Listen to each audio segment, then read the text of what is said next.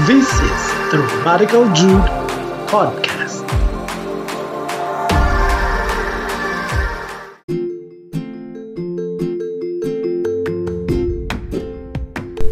This is your host, Jude, and welcome to the new episode of the Radical Jude Podcast. Let's talk about your dreams. What are your aspirations in life? What did you aspire to when you were a kid? Have you completely achieved your goal now that you're older?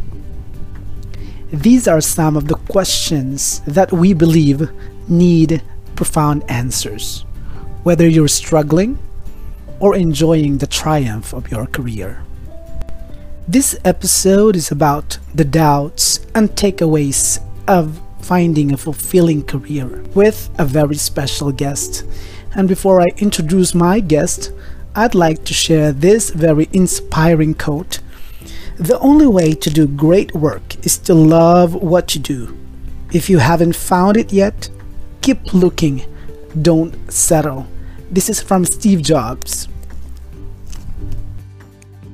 It is my honor and privilege to have a guest whom I consider one of the smartest persons I've ever known, a great achiever, and of course, a good writer. Ladies and gentlemen, give it up for Mabet Bonga. Thank you so much, Jude, for that wonderful introduction. Sana mapanindigan ko, you know. Thank you so I much. I know. It is customary in my podcast that I ask my guest to introduce him or herself and tell us everything that you want us to know about you. Mm, parang kinakabahan ako ah. it's all right. Don't worry. It's just the two of us. okay. I hope it's okay if I speak in Tagalog from time yes, to time. Yes, yes, of Kasi course. na-pressure ako. okay. First of all, I would like to thank you, Jude, for considering me as one of your guests. In My this podcast. pleasure.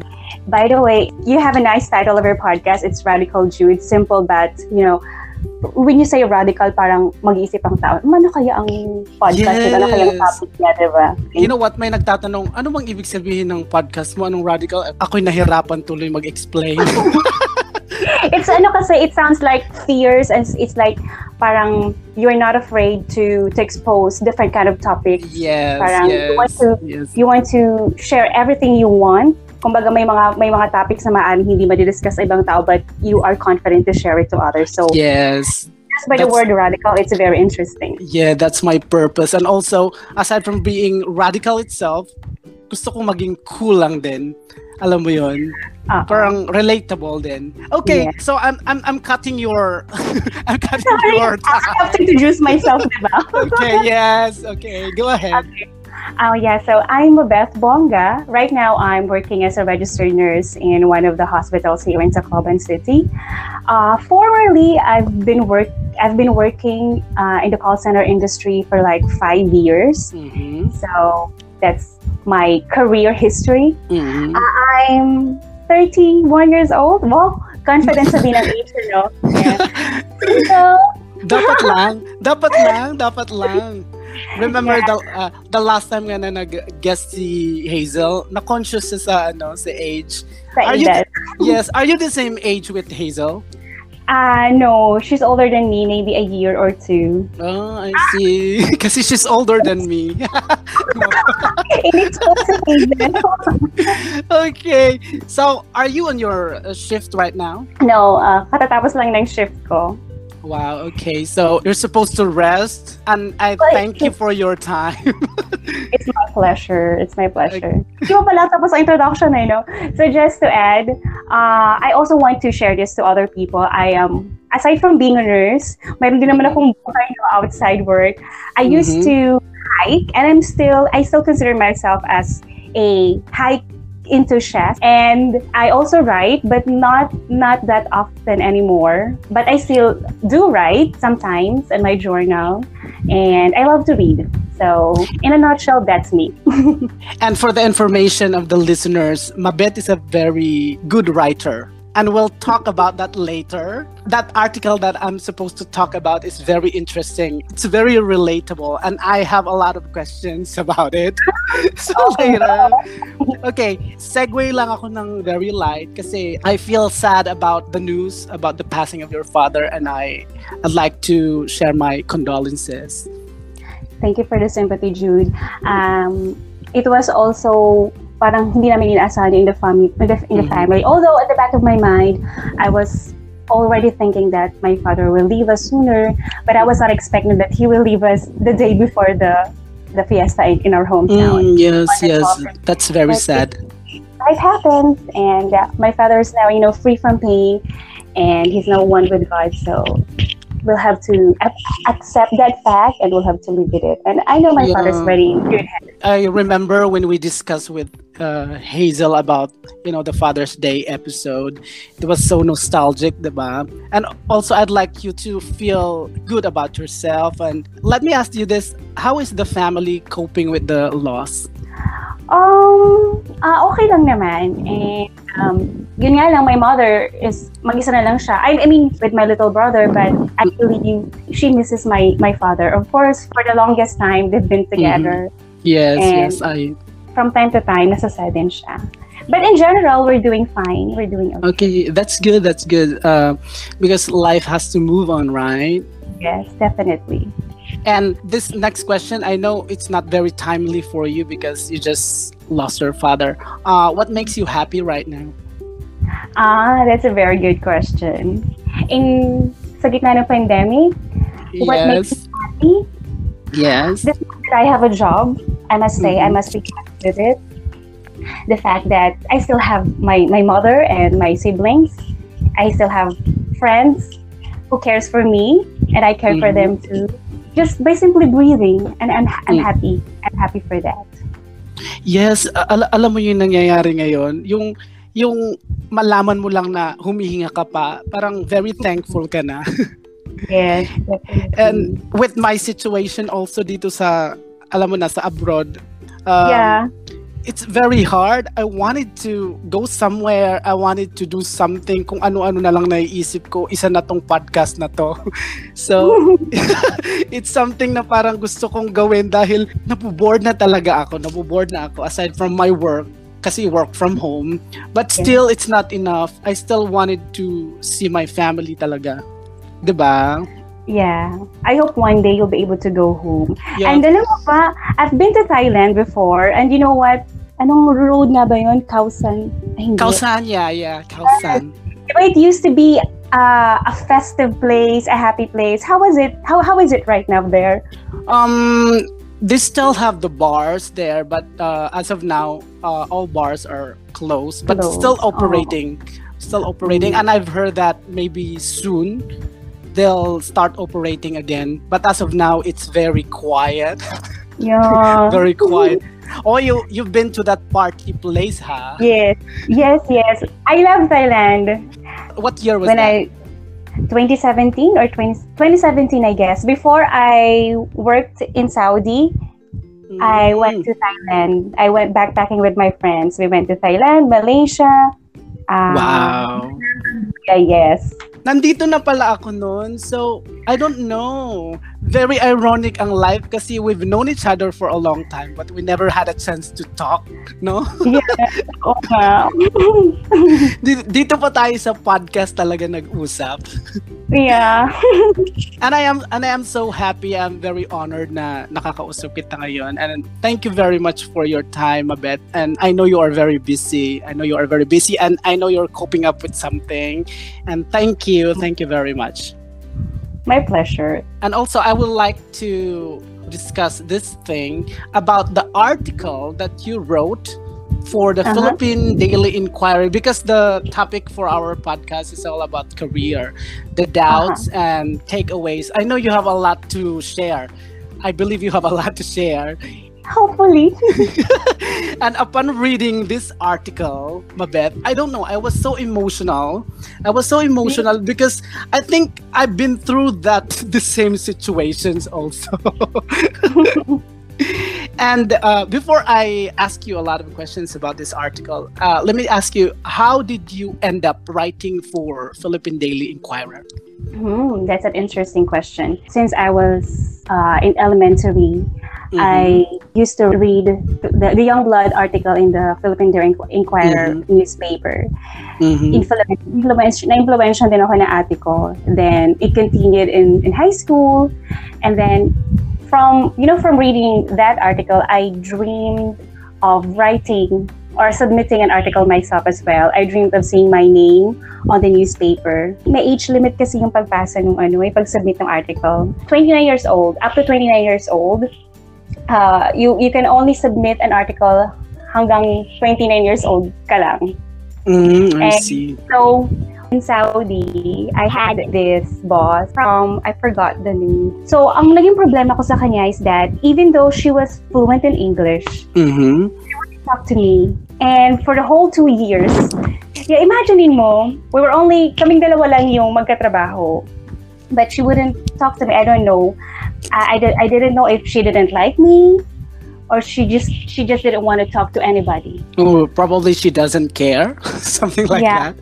Ironic kasi in Saudi, of course, the yung mga lokal doon cannot speak English. Yes, yes, But yes. She was very fluent in English. Siyempre nakapag-aral siya, you know, tapos dentist na siya. Since tayong dalawa lang, mag-usap naman tayo. I, maybe I was looking, I was searching for, I, I was looking for attention, mm-hmm. and I didn't see it from her. Mm-hmm. And napaka-boring din nung time na yun hindi kayo nag-uusap ng, ng boss mo. Yeah, right. Knowing knowing Saudi also, di ba? The, the culture in Saudi is, is very different from other countries, right? Yes. Yes. And aside from the load ng work, in, ano kasi, fast-pacing kasi yung trabaho doon. So, bibigyan ka ng, ng chart ng pasyente, magtatrabaho kayong dalawa, then may kasunod na naman, tapos yung receptionist, mamadaliin ka. So, aside sa napa, nakakapagod na, wala ka nang kausap, yung siguro yung frustration ko na napunta sa kanya. Yes, yes. So, sa sa kanya ko sinisi hanggang sa minumura ko na siya. But of course, I'm not saying it in front of in, in front of her. It was it was just in my head. It was in, all in your head, no? yes. Tapos siguro halo-halo na lang yung pagod ko, exhaustion ko sa trabaho and yung loneliness ko, yung homesickness ko. Siguro, na ano ko sa kanya, it was just my coping mechanism, I guess. Like, yung projection. Yeah. yung that yes. ko, yung pagod ko na ano sa kanya. And it inspired me to to write that article. It's it's a very nice article actually, and uh, this is an interesting part where you wrote that you only talk to your boss whenever you're having a surgery or something. Yeah, that's right. really, you're only talking about the job. You're not really talking about life, your yes. personal life. No, definitely no. That's really boring. We didn't have the chance to talk anything outside outside work. At saka yung what puzzles me before, I, during that time is that sa ibang tao, nakikipag-usap siya. Like the other dentist. Mm. Yeah, but she wouldn't really talk to me. I don't know why. Maybe she feels a little bit superior than everyone in the room or something like that. Or maybe it was part of her culture, not being friendly at all. Mga ganun, di ba? Siguro nga, oo. Because we have this misconception also about the Muslim people na they're not really friendly. But the thing is, I think it's about self-choice, you know? It's her choice not to talk to someone. It's, it's her choice not to talk to you. Maybe be, because she feels like, I'm the boss here. I will talk whenever I want to. Parang ganon ano. Perhaps. Or maybe, maybe uh, I'm not familiar with the culture, the, the, the Muslim culture. Hindi naman sa inaan natin yung mga Muslim na we respect. Yes, yes, yes, yes. Respect. I even, you know, respect people, Muslim people kasi they're very, they're very uh, spiritual or they're very, kumaga kung prayer, prayer talaga. Mm. And and before ka mag-Saudi, I've read from your article that you are into the BPO industry, right? Yes. Right after you graduate or meron pang interval ng years? Actually, after I graduated in nursing, I practiced nursing for a year. So it was under the Department of Health's project, uh, Mm. RN Heals. So I worked six months in a rural health unit and then six months in a primary hospital in our hometown in Llorente. Then after that, I worked sa call center na for like five or six years straight. Yeah, yeah. Nag, nag-call center din ako around five or six years. Palipat, Wow. palipat-lipat din. And, di ba, ano ka rin, uh, from Centro Escolar? Yes, we have the same alma mater, Jude. yeah, so that's that is something uh, that's something that we have in common, diba? We've been Yeah. to the BPO industry, and also we're from we're Escolarians, proud Escolarians, Yeah. right? Yes. And Yes. also here, eto ah, at eto rin relate na relate ako. Uh, I'm gonna I'm gonna read it to you. Ever since my college years, I've often blamed others for my failures. I hated my English professor in technical writing for giving me a midterm grade of DOS, which led me to lose my scholarship. You know what? I lost my scholarship also when I was in second year O, diba? in, in CEU. Baka pare pa tayo ng professor nun. Who, who was your professor then? I forgot her name. I forgot Oh, her name. Really. Professor Cuevas or ang dami kasi No, nila. yung huwag na tayong mag-name drop. Oo, mag-name drop. marami pa naman ako, marami pa namang makikinig na mga Escolarians din. Sabihin, siguro sabihin na lang natin na miss natin sila. Siguro. yun ang yung yan ang saddest part din ng ng stay ko sa CEU when I was in second year. I lost my scholarship kasi ang hirap mag-maintain doon ano. Hihirapan Yes. akong mag-maintain doon. You have to maintain like a 1.5 GPA. One- 1.5 para maka-avail ka nung like half man lang nung tuition mo. Diba? And you you were in a full scholarship, right?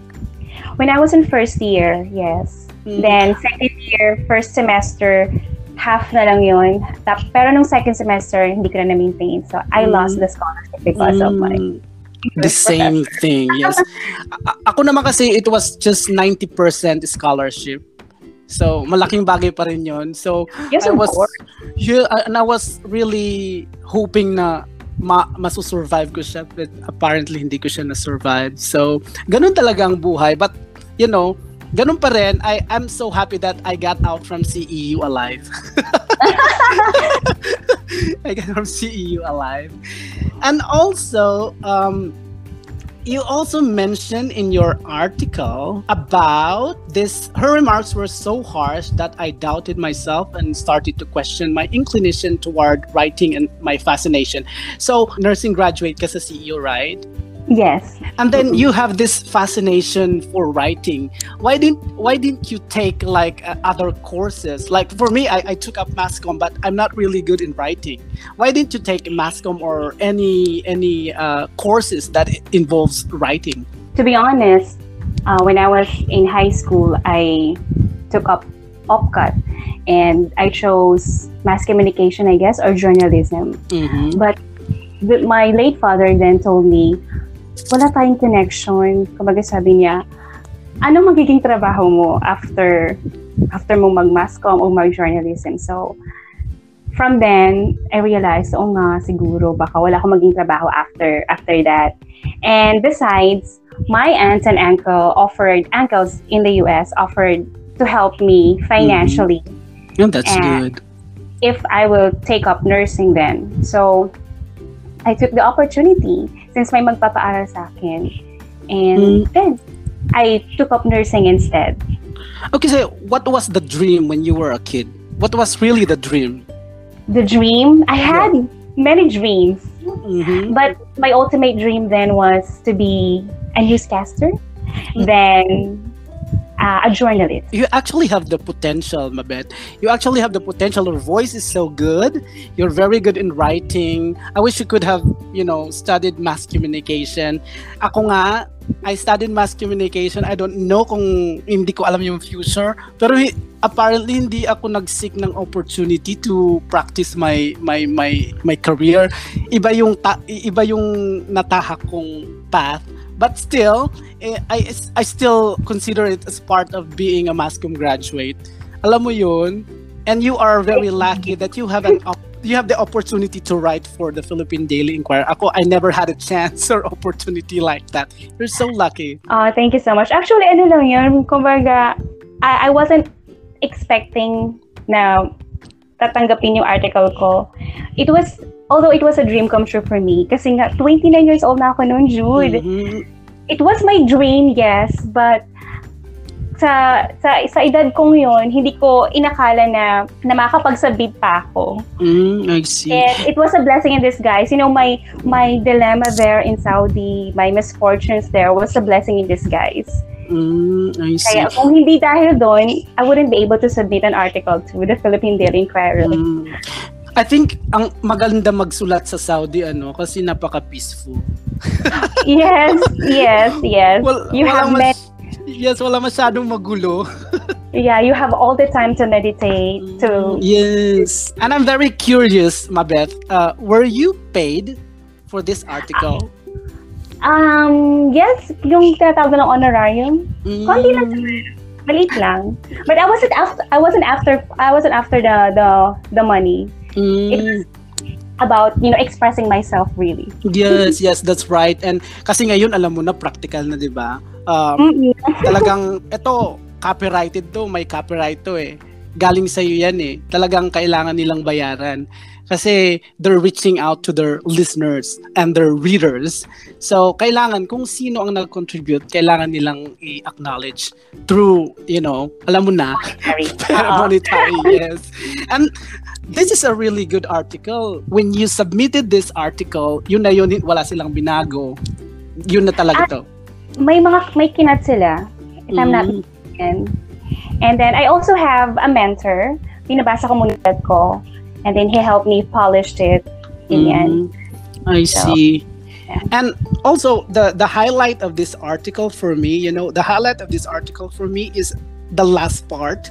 You know the last part when you actually wrote the strategy uh, Uh-huh. as a future lady boss. This, this is very smart. And everything is being said by the word don't. So D Yes. Determine the problem by initiating a conversation with my uh, subordinates and engaging them in discussions. What can you say about this one? Um, sa, sa trabaho, if you're going to solve a problem, you have to consider all the members in, of the team. You have to let them voice out uh, what they're experiencing in their job. Mhm. and then you have to listen to their suggestion. Mali mo, may mga solution sila na hindi mo naisip. So, you have to Yes. Yan yung tinatawag ng mga instances na yung yung leader nagiging bossy, no? They don't wanna communicate. They don't wanna engage yung yung members para pag-usapan kung ano man ang problema. I think this is a very good this is a very good point actually. And the second one is the O offer opportunity by giving them choices and letting them participate in the decision making process. So what do you mean by this? Ah, okay. So, this is like a democratic style of. So, Mhm. as a leader, you have to lay out different solutions Yes. would help Yes. solve a certain problem. And then you will let your subordinates vote. Mm. So- and of course with your boss who is from Saudi you never had a chance you never had a chance to Oh. be a part of the decision making process right No. and it was sad. All right, so let's move on to letter N. Nurture them by teaching the necessary skills and training them to prepare for their career advancement. So, what can you say about this? Sa letter N, this is very apt sa nursing, sa field ko ngayon. So, in order for a novice nurse to advance her career, his or her career, for example, as a chief nurse, sabihin natin, ano, you have to give different trainings or you have to allow your nurses to participate different trainings, special, yung mga specialized na training, for example, sa ICU, uh, yes. Chem- chemotherapeutic drugs, uh, BLS training and basic life support training. Uh, what else? Um, sa emergency services like that. O yung trainings related sa emergency department. So, hindi isang area lang, isang ward lang ang isang isang nurse. So, you have to to Oh, yung baka i-train mo siya. it's like all ar- all around, ano? Parang ganun. Yeah. Mm-mm. Mm, I Kasi sa, see. sa field namin, marami siyang, kumbaga, sangay-sangay. Hindi lang yung ward, ward nurse ka lang. For Mm. example, hindi lang sa OB ka lang, ganyan. So, you have to give opportunities to everyone to attend seminars or trainings para naman mas Ah, I maraming I matututunan. And in the Ah, long I run, baka Okay. ikaw na mag-chief nurse, di ba? Yes. Are you dreaming to be one? Of Actually, course, no. right? Why? Why is that? It's a very big responsibility. I am. I don't think I'm. I'm for that path. So iba na lang. Let's just say the salary is great. Um, diba? Siguro, no. Hindi. Okay. So, gusto mo lang ng ganyan. But it's really controversial because here, the last part of your article, it, it, it says here that when my you when my time comes to be the lady with a supervisor nameplate, my hair in a confident ponytail tucked under my nurse's cap, I see myself walking away from the nurse's station after a night's shift, and I would be like, at least hear my team say, I don't hate my boss.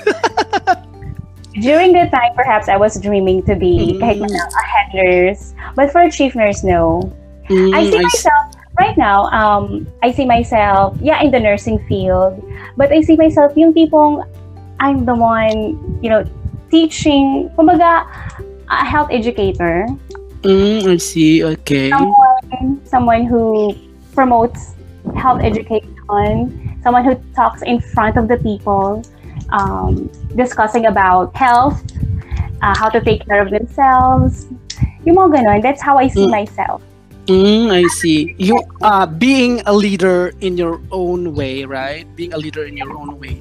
Well, let's just say being a supervisor in your- own way. It's really a big responsibility, right? Lalo na today because there is pandemic and let's just imagine na kunwari ikaw ay supervisor or chief nurse at this very moment. I don't know what you're going through.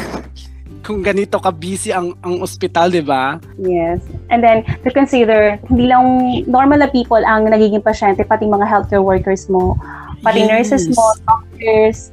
So, you really have to think of, of such responsibility. Kumbaga, kaya mo ba to? Kaya mong i-handle ang ganito and how, how you can solve such dilemma under your Mm. leadership. So parang nagustuhan mo na ba tong career na to? Or parang naisip mo sa sarili mo na, this is it. This is what I really want. Ganun ba yung feeling mo ngayon? At one point in my life, when I really wanted to get out from the call center industry, I felt like nursing was my calling. Mhm. I see. And up, up to now, parang natutunan ko na lang din siyang mahalin. And and right now, I can see the importance of being a part of the healthcare system, like, Yes, yes. Especially here in the Philippines. And just to share, as of right now, I'm working in the OB ward sa mga Mm. bun- Mm, mga- yes. Yung mga nanganganak, no?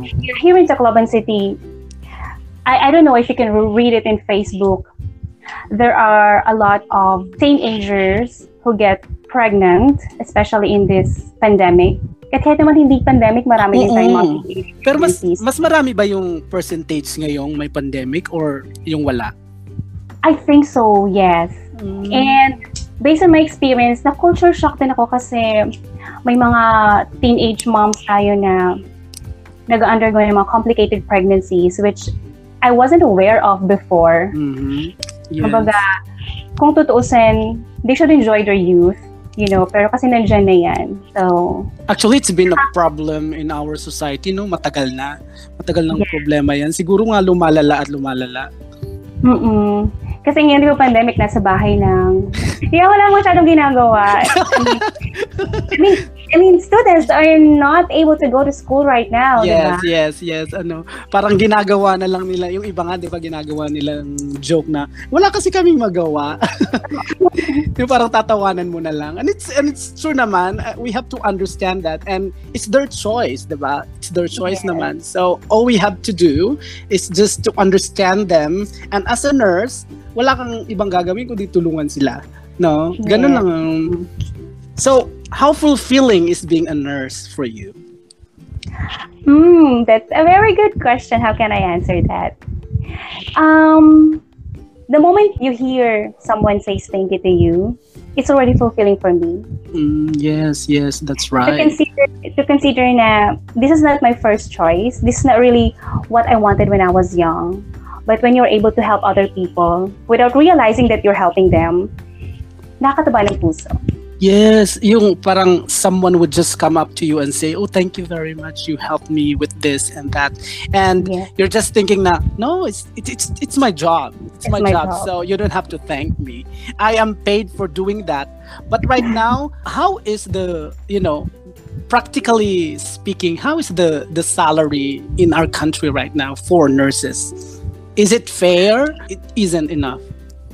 I think it's it, it still it still isn't enough Though right now, under the HRH uh, project of the Department of Health, uh, they're giving us the salary, salary grade 15 of the kung pang nurse 2 na salary. Mm, mm, mm, I see, okay. Pero kasi this is not this is not permanent.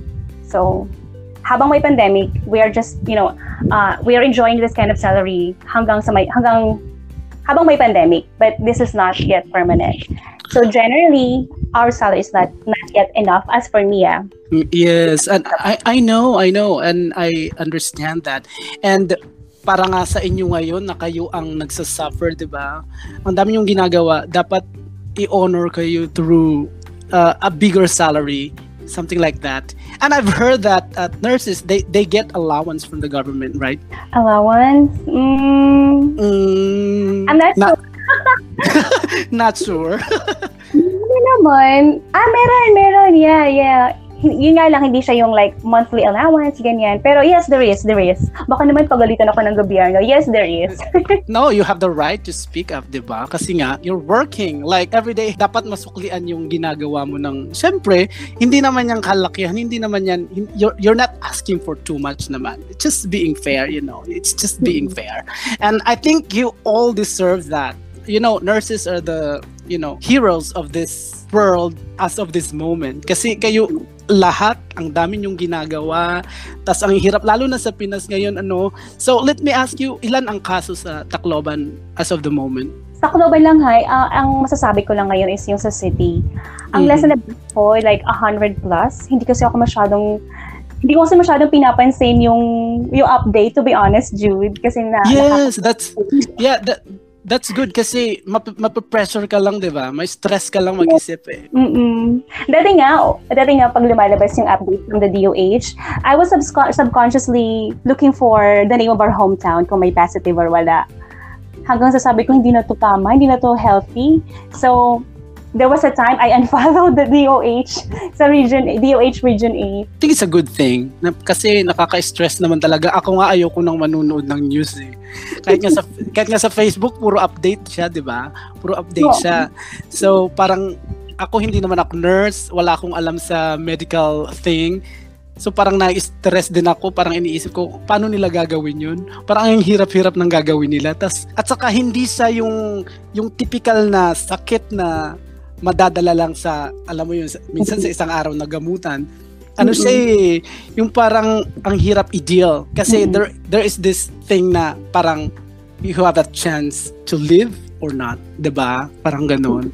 At saka Jude, ay, an, ano ko lang, uh, hindi lang tayo, hindi lang sa nurses tayo dapat magpasalamat during this pandemic.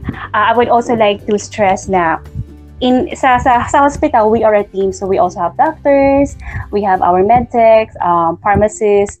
And also gusto ko na i-commend yung mga ano namin uh, orderlies namin yung mga cleaners namin. Kasi without them oh yes. Oo. Oh, function. Yes yes so we yes. have we have to thank them as well. They're also one of the important you know people uh, in our team. So we they're they're part of the frontliners you know, yeah. frontliners. Oo nga no, mas at risk nga sila kasi minsan they don't have that complete protection, 'di ba? Plus unlike sa mga doctors and nurses, and nurses taga, talaga at saka mga doctors kailangan talaga complete ang protection nila. Minsan sila I don't know if the, if it's their choice o talagang kulang lang. Minsan ano kasi halimbawa kung cleaner ka lang, hindi naman hindi naman um, needed na mag full PPE ka. So mm-hmm. most talaga. But others I see pinagpip pinapagsuot namin ng PPE. Kahit isolation gown man lang, uh, and some other protections. Yeah, parang double protection lang ano. Oo. Kasi mahirap na. Okay. Kasi imagine mo, without them, sino maglilinis ng, ng mga kwarto, ng mga wards? So, we're Yes. At saka, at saka dagdag sa trabaho nyo yan. oo, oo. dagdag sa trabaho nyo yan. Okay, talking about this career, nursing, are you still uh, planning to go back and work abroad, being a nurse? Yes, I still have plans of working you abroad. Still have, mm, at mm-hmm. pwede malaman kung saan? Ayoko sanang sabihin kasi baka mo jinx. Pero since tinanong mo na, uh, um, actually, I'm planning to go to the US. Uh, I'm, I'm on the process of taking the exam and then hopefully wow. pag makapasa, uh, I'll look for an agency to help me out. Then perhaps take up IELTS, siguro fly-fly na to the US. But I guess it would it would take me a long time before I, I can get to that. But first, I want to pass the exam first. Yeah, I wish you good luck sa journey mo na yan. And actually, hindi mo naman kailangan gamitan ng hopefully kasi I am very sure. Of course, sino bang hindi nakakilala kay Mabeth? we we studied in in different schools. So, yes. But, pero syempre naririnig naririnig na yung pangalan mo sa school namin. Ganun kasi talaga pag natin eh. Hindi, ganun kasi talaga pag magaling ka talaga. No matter what, talaga maririnig at maririnig ka. Di ba? Mabet, bongga. Di ba? And I was, I was actually very uh, surprised about this article kasi parang ikaw ata yung first sa town natin na nag, nagsulat for Philippine Daily Inquirer. No? History. Siguro nga. ikaw nga, anong siguro, ikaw talaga. And kaya, eh, kaya Jun, I am encouraging our youth, lalo na yung mga 29 mm-hmm. years old and below, if they're into writing, I encourage them to to submit articles to Young Blood. Kasi malay mo, and you know what, lalo na sa sa panahon natin ngayon, sa generation ngayon, I know they ha- they have a lot in their mind they that they want to share yes, to the world. Yes, yes. we want to hear you, so come on, write and send it to Youngblood. yeah, coming from a bit Bonga, very inspiring words. And do you still have plans in writing uh, another article for Philippine Daily Inquirer? Kung sa Youngblood, maybe no, kasi wala na ako sa oh, wala na. But perhaps in the future, as of right now, I I, I cannot, I don't have yet the uh, the inspiration to to to help me write about mm, something. Yeah career or love life, you know. Kasi busy tayo sa career and then I'm also preparing for for an exam. Yes, yes, I know it. And gusto mo ba pag-usapan natin ng love life? Hello? Just kidding. Okay. Just kidding. Are you single, Mabet? No. Just curious. Yes, are you single? Oh, you're yes, single. Okay, welcome to the club. Okay, welcome to the club. welcome to the club. At saka, alam mo ngayon naman, you don't have to be a part of a very uh, prestigious company like Inquirer para ipadama mo yung, ipa, i-express mo yung gusto mong sabihin, di ba?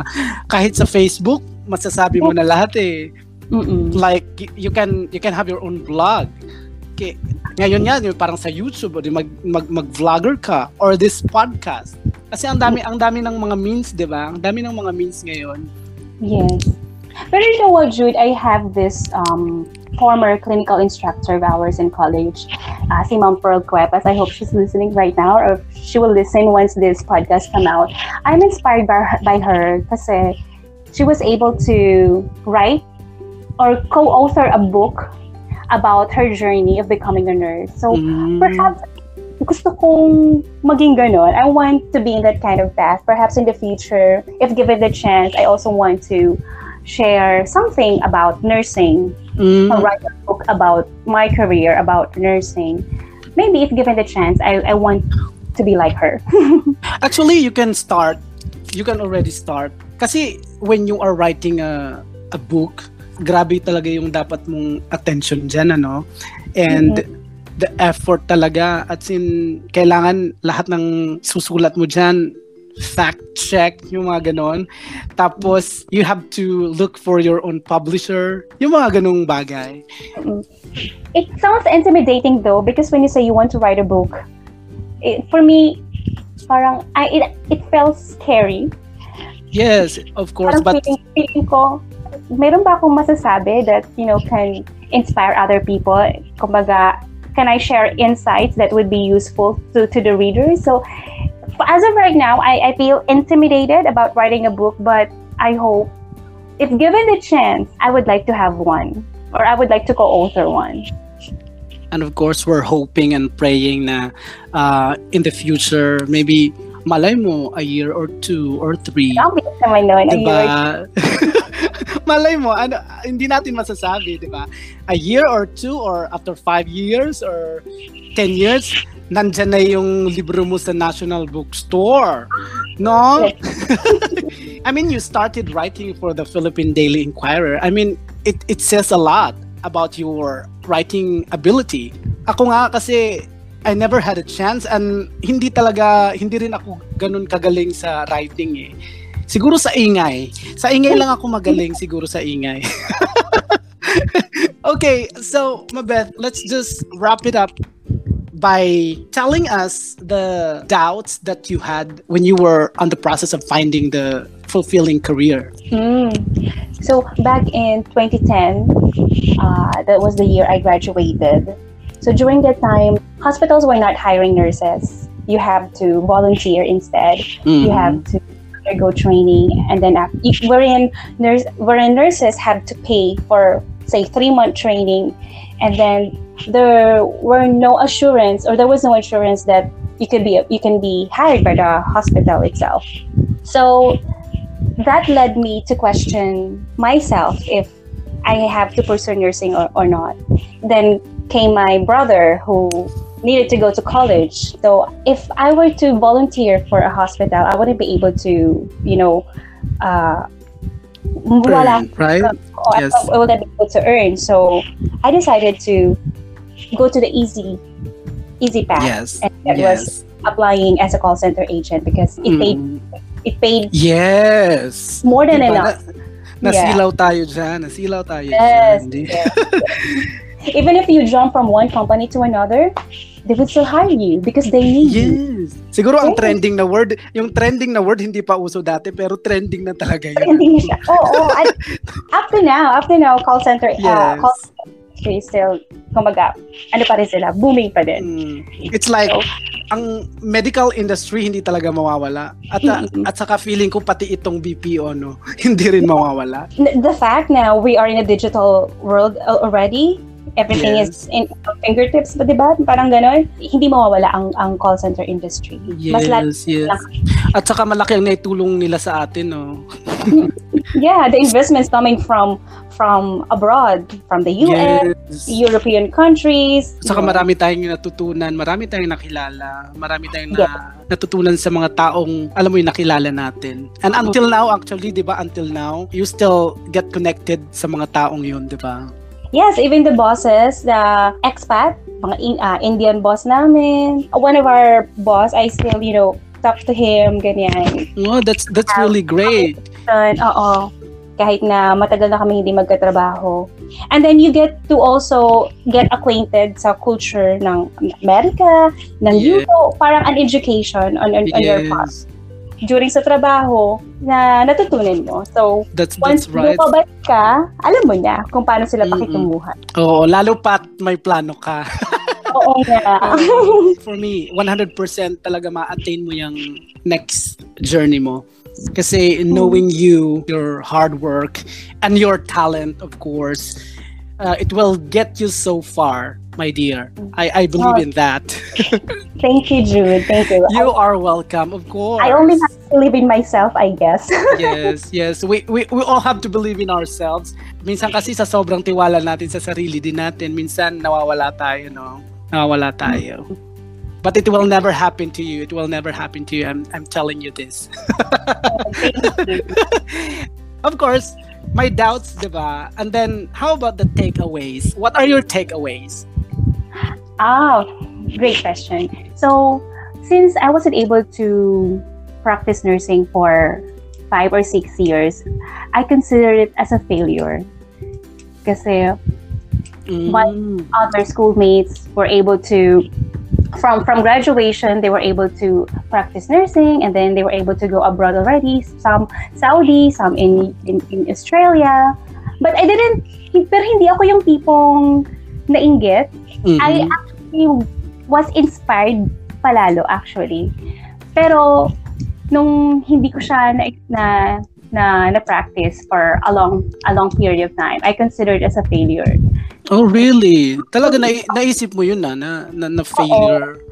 Mm-mm. Kasi darating talaga yung point sa trabaho mo. Kunwari nung nagko-call center tayo, ako dumating ako sa point na parang, ano, eto na lang ba talaga to? Kasi mm-hmm. ito, ito, ito, itong pinag-aralan ko. Although, for some reasons, connected naman siya kasi alam mo yung pagsasalita. But, mm-hmm. syempre mapapaisip ka, eto ba talaga ang, ang life ko? Eventually, na-realize ko na, ay, hindi talaga ako para dito. I'm searching for other things na uh-uh. parang nagsisearch ako ng mas maganda. Yung sinasabi nga nila yung greener pasture daw. greener uh-uh. pasture. It's about enjoying what you have right now, di ba? Definitely. And mm. to answer your question, my takeaway sa journey kong to is that don't be afraid to fail.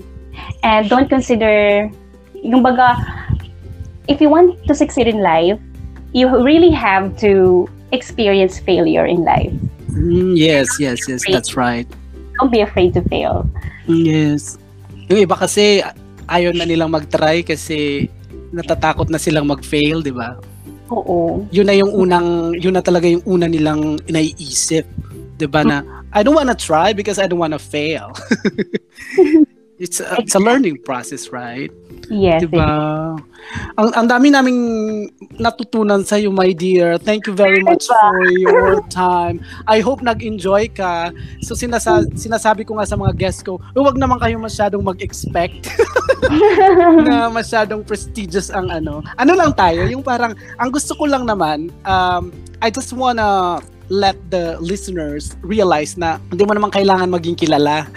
Mm-mm. You don't, you don't have to be a celebrity para mag-start ka ng mga ganito, di ba? If you want to reach out, then reach out. If, if, if they listen, that's good. If they don't want to listen, just let it be. Ano i-share? Kasi you've mentioned a while ago na I've been an achiever. Ito pa, gusto kong i-share.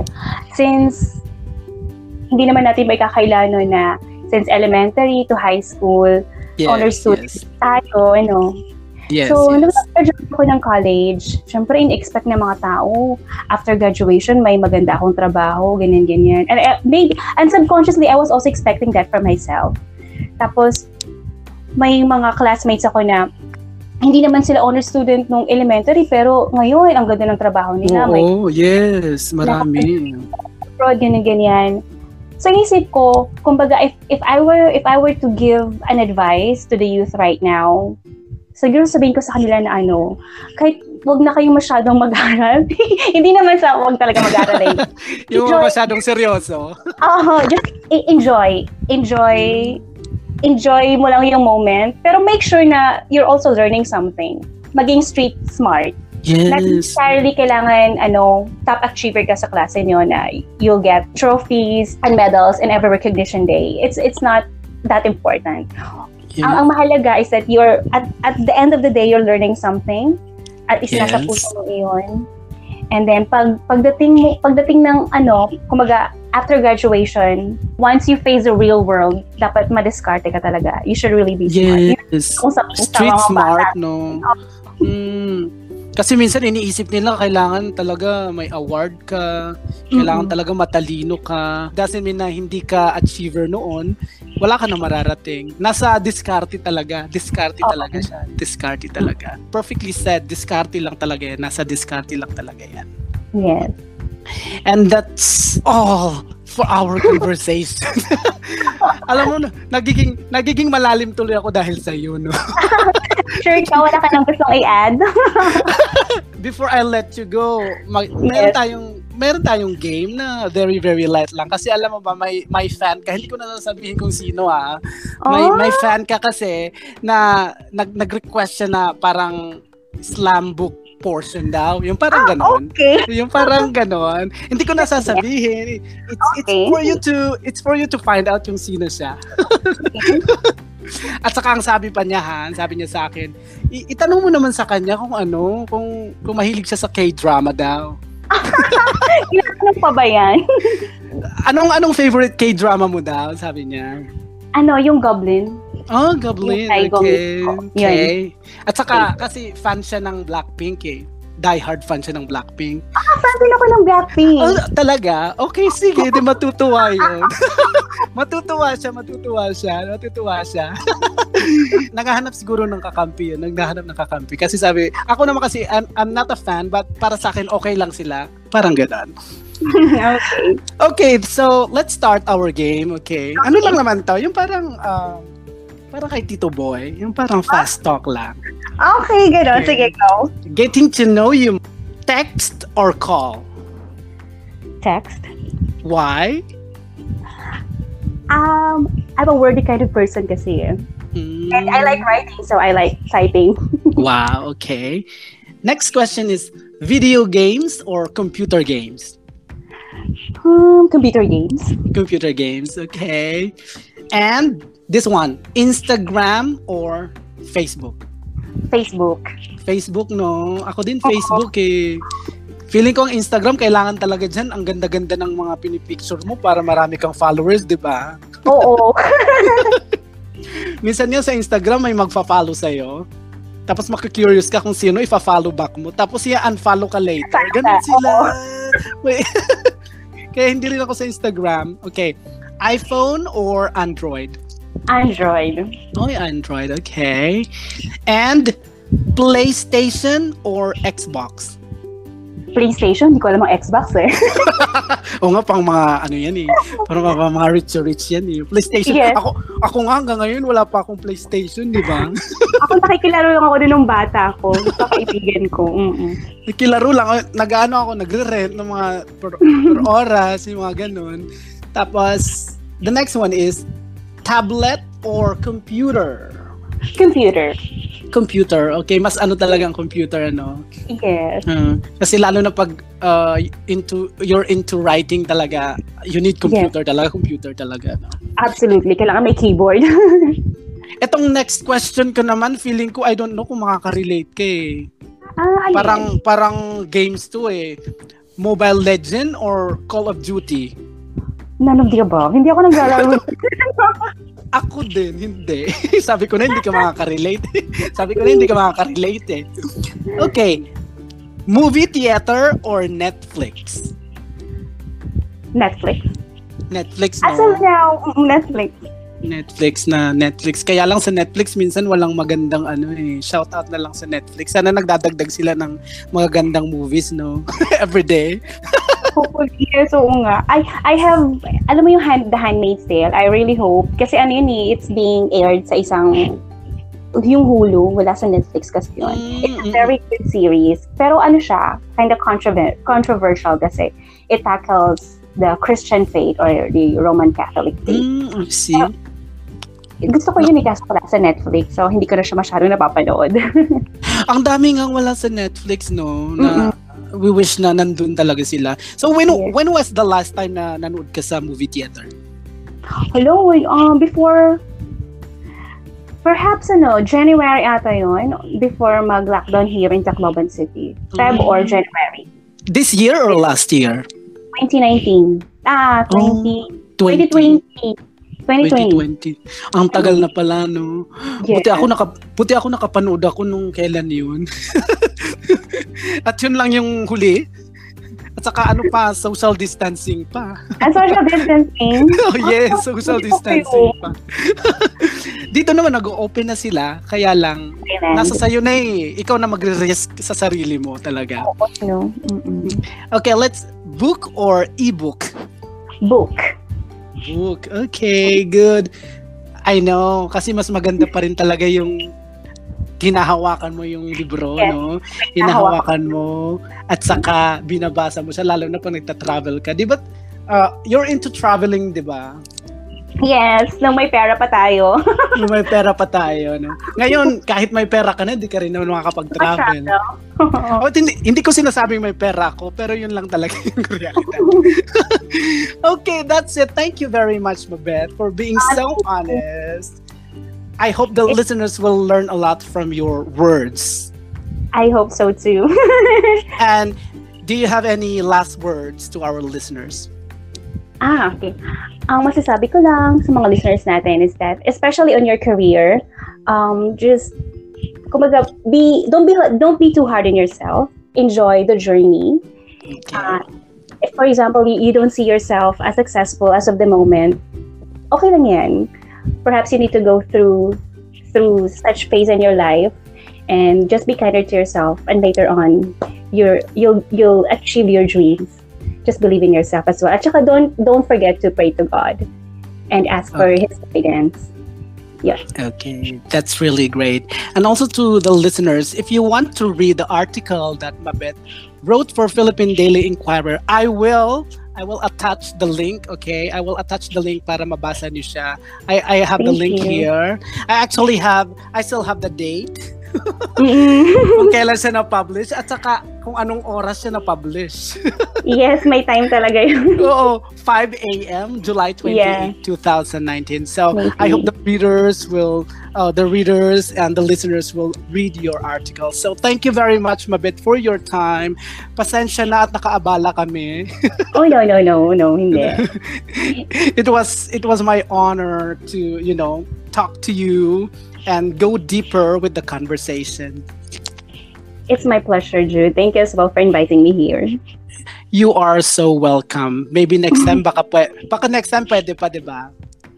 pwede oo Oh, anything under the course. sun oh okay yes okay and and it's so it's so good to hear that you loosen up a little bit kasi i've heard the the podcast from the young blood podcast Mm-mm. it was a lit it was a little formal for me at, at saka Yes, talagang 'di ba how was how was the experience with the podcast I was very nervous at first kasi it was my first time.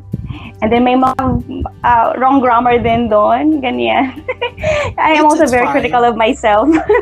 yeah it's it was fine my first time. But I also enjoyed it. I enjoyed it. Yeah. It was it was so nice to actually listen to the podcast. And of course, syempre na, nakinig ako sa podcast na yun. And then binasa ko din ng mga articles mo. Thank You you are- for reading it. Of course, of course. I'm I'm, I'm an avid fan. I'm a fan. Ah, thank you. yes, I'm I'm a fan. I, I could never do this. I could never do this. Kaya mo yan. no. Madaldal lang ako. Madaldal lang ako. Okay, so thank you very much, Mabeth. And ladies and gentlemen, that was Mabeth, an achiever, a good writer, and one of the smartest persons I've ever known. Again, this is Jude. Let's talk about life.